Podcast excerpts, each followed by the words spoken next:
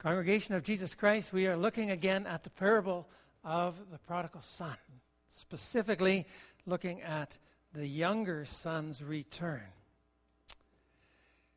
Jesus, in this parable, is speaking to the people there, to us today, in relation to the reality of, of leaving and returning. Leaving home and returning home. The young man has left and in leaving, he has caused much hurt and pain for the Father. And that reality of leaving the Heavenly Father who loves us as his dear children is, is something that continues to, to be part of our lives, people's lives in a fallen world. The sin that is in us, the sin that is in the world, causes us to turn our back on the loving Father to move away from the faith, from the love of Jesus our Savior, and most specifically, too, from the church then.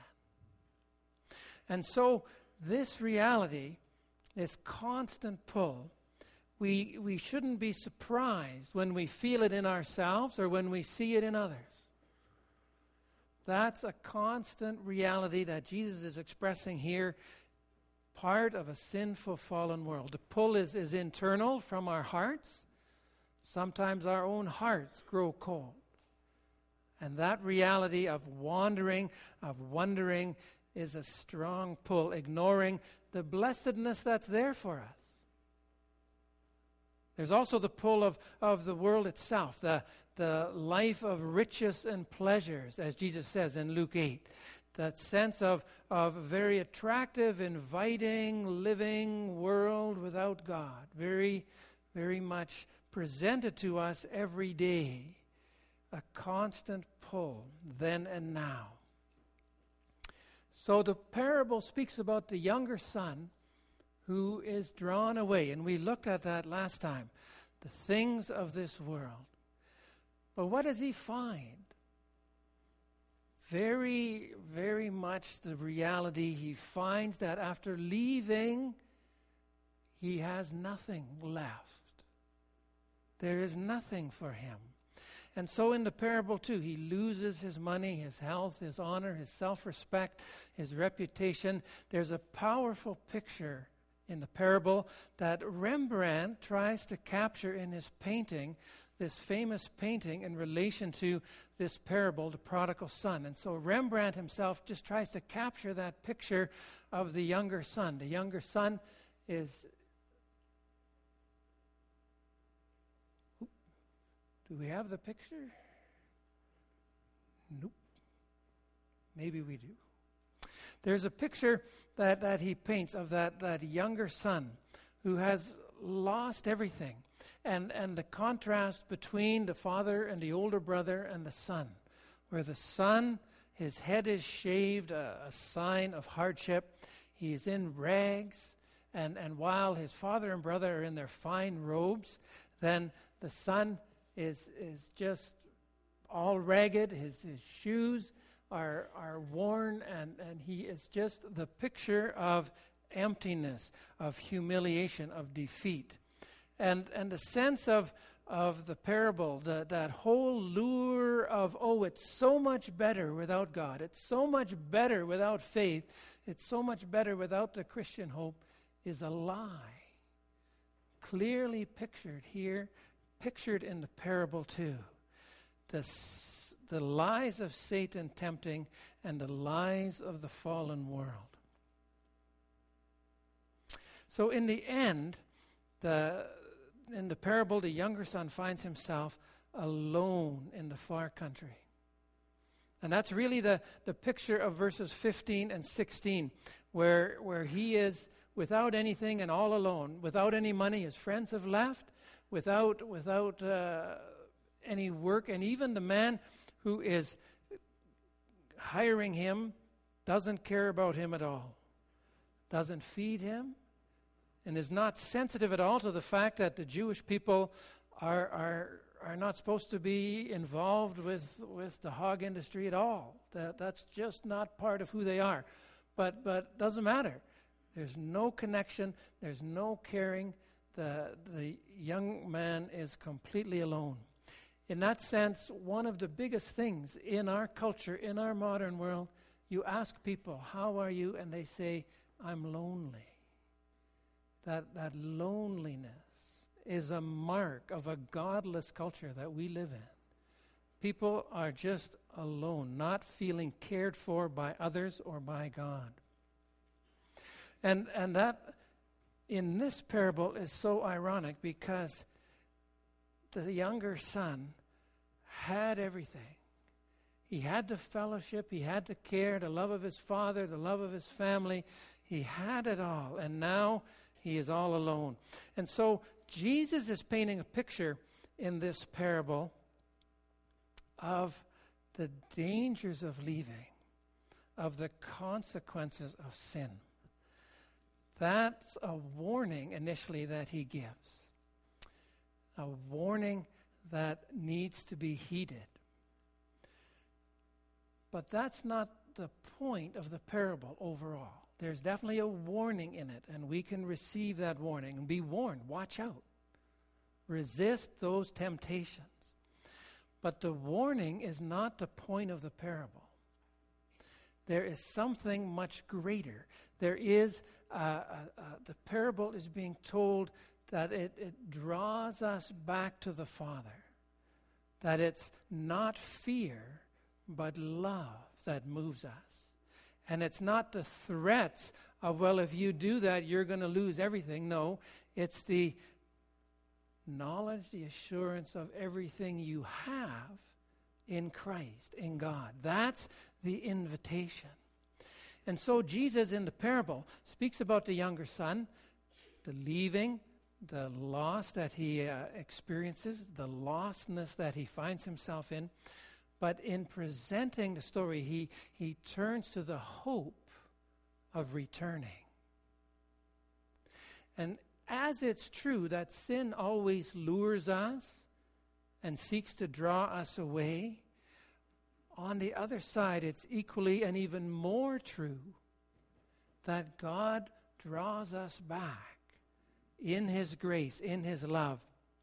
There is a, a desire, there is a pull, there is the younger son coming to his senses. Verse 17 of Luke 15. Now, there's much discussion about that. What exactly is that? That the younger son came to his senses and said, I will return to my father. I will return home. What, what was it that shifted in his mind, in his heart? And overall, it's, it's the, the, the rest of the story pictures what he remembers and understands to be home. His true home. What, a, what an amazing place this home that he has turned away from. And that, that is, is one of the most touching things in the parable itself. Where is home for him? His father's house. Then the younger son wants to go home again. It's so good. And it evokes in him just a knowledge an assurance, a wonderful sense of being home. So the sense of returning home is key in this parable. The son has left home and everything that it involves, and he longs now to return home. One of the things over the summer in studying Henry Nouwen was, was his, his sense that, that we are all on a journey, all of us. And we all experience times of being pulled away, and, and God is always trying to draw us home. That's, that's the biblical sense of, of God reaching out, reaching into this world, reaching into our lives. So, on our walk of faith in this world of sin, there's always that invitation, there's always that, that offer, that, that welcome, come back home. Be home with your Heavenly Father, that clear spiritual center, that spiritual home. So that's what Jesus is trying to describe here. There's a longing for that goodness, for that love, for that grace. In, in looking at this parable, I just reflected back on my life as well and thinking generally about home. Where is home for you? Uh, yeah, Lacombe, here we are, gathered in Lacombe. And, and Bethel Church as our church home. I know people have moved here from different places, and, and so now this is home. I, I was born in Nova Scotia, in Kentville, so my birthplace, but I've only been back once, and that's not home for me. In, in the years of growing up, my father was a pastor, and, and we lived in Ontario in a couple of places, Barrie and Listowel. We lived in BC, in Duncan and Terrace, and, and okay, those are places I remember, but they're not home for me. There's the sense of, of going to through education, living in, in Ontario again, different schools, living in uh, Edmonton, living in Grand Rapids at the seminary, uh, living in Lethbridge for a while, you have all kinds of places, but none of those are home. Going and ministering in Dunnville, Ontario, we were there for a number of years. We were in Taber for a number of years. Where is home? What, what is that, that central sense of where's home? Barb, my wife, she of course was born and raised here. So there's more of a sense Lacombe is home. And, and that sense of, okay, you know people, you know the area, this is home. There's a sense of, of people coming home now. Yeah, Terry mentions Aaron comes home. Uh, you know, Justin's here from Lethbridge. This is home. Carla's here. This is home. Where, where is home for you? That sense of coming home where you are welcomed, where you are accepted, where you know, those realities are what Jesus is getting at on one level but then much more so than a physical or geographical place. That sense of home that we have of a place is just a small sense of what God wants to invite us into, no matter where we are, that we have a home with Him. So Jesus is expressing that in this parable. He is looking and, and, expressing a place where, where you are loved and accepted, a place of peace and joy, a place of, of security, of care, of connection. And, and all of that is what Jesus is offering. A place where you belong is one way of putting it. And in our confession to Heidelberg Catechism, question one speaks about what is your comfort in life and death, and it's that you belong to your Savior, Jesus Christ. And that this is where you are at home in your faith, in your trust in God, in the saving grace of Jesus. So that reality is, is being presented here. In the parable itself, uh, we see that home is stronger than sin and shame. The younger son who has left everything, how can he return? But the parable shows sin and shame are overcome by the love of the Father. So often they prevent us from returning home. But in the parable, to know deep down, the young man comes to his senses, say, doesn't matter. This is still my home. This is where I belong and and he leans on the forgiveness and the grace of God and he receives that this word of Jesus come to your senses is a great truth of the parable for us who struggle often that we can have that assurance that home when he comes to verse uh, his senses in verse 17 it's it's the first thing he says that has made sense in verse 18, he says, I will go back to my Father. That's where true love is joy and peace, where he is welcomed and accepted. And this thought takes hold of him and draws him into that wonderful circle of home. So we see in the parable that, that returning home, it includes confession he does make the confession in verse 18 and 21, acknowledging his sin. That's part of coming to his senses. But beyond that, he turns to home to receive faith and love. The wondrous picture of what home is like. And that's really what, what uh, the parable centers on. It, it's remarkable in the parable the audacity of the young man to leave. And we looked at that two weeks ago in terms of that he asked for his inheritance, that, that he went away, that he spent it all. That's awful. That's terrible. And people hearing the parable would have, have initially thought too that what awful that what that young man did. But the, the much more amazing thing is how the Father responds here. And the picture Jesus paints, and as he's telling the parable, here he's telling it with wondrous joy because it is completely beyond expectation the love of the Father and the welcome home that this young man receives. So in verse 20 of Luke 15, what, what, what a picture that the Father is running to embrace us that the Father, in doing that, that, that's unheard of. That would not ever be the case.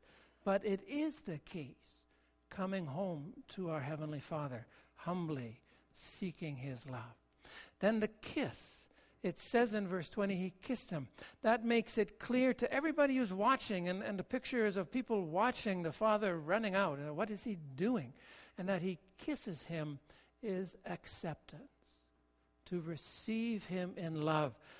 Beautiful picture. In verse 22, the robe. The robe is a sign of honoring him. Well, the young man has come back and said, I'm unworthy of any honor. I'm completely unworthy. The father throws the robe on him. Honored in forgiveness, in grace.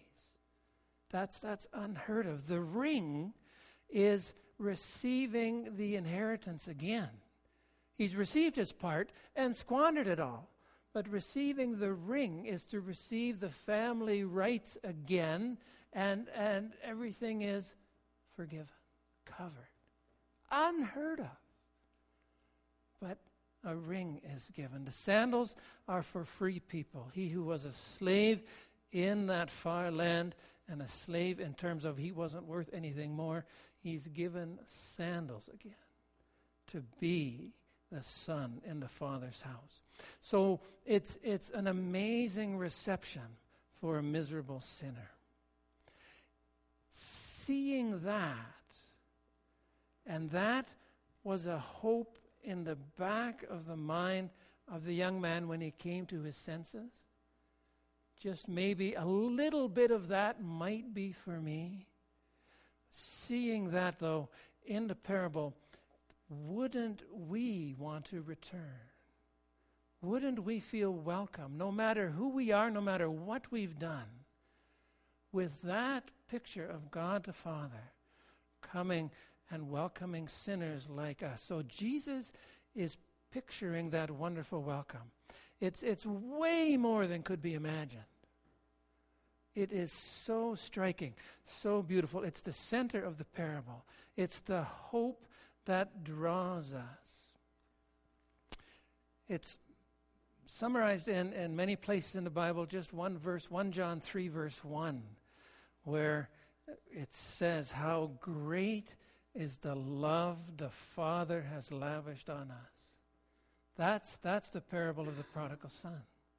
How great is the love that he lavishes on us completely undeserved. That's the gospel good news that we continue to proclaim here in this church of Jesus Christ. This is the home that's awaiting, a spiritual home, a place where we can dwell in confidence right now, wherever we are by faith. And who would ever leave that? To receive that again. Who in their right mind would ever consider living anywhere else? Come to your senses is the invitation. And along with that invitation is come to the feast. It says very specifically, the father in verse 23 killed a fatted calf. Let's have a feast and celebrate in verse 24. So they began to celebrate. This is the feast right here. This is the feast being talked about in the parable the feast where we celebrate the grace of God. The table is set before us this morning. we are invited again to come to this table, acknowledging indeed our unworthiness, but seeing in this feast the extravagant grace of God for us again this morning. Amen. We're going to respond in singing a song of invitation, number 535 Come to the Savior now.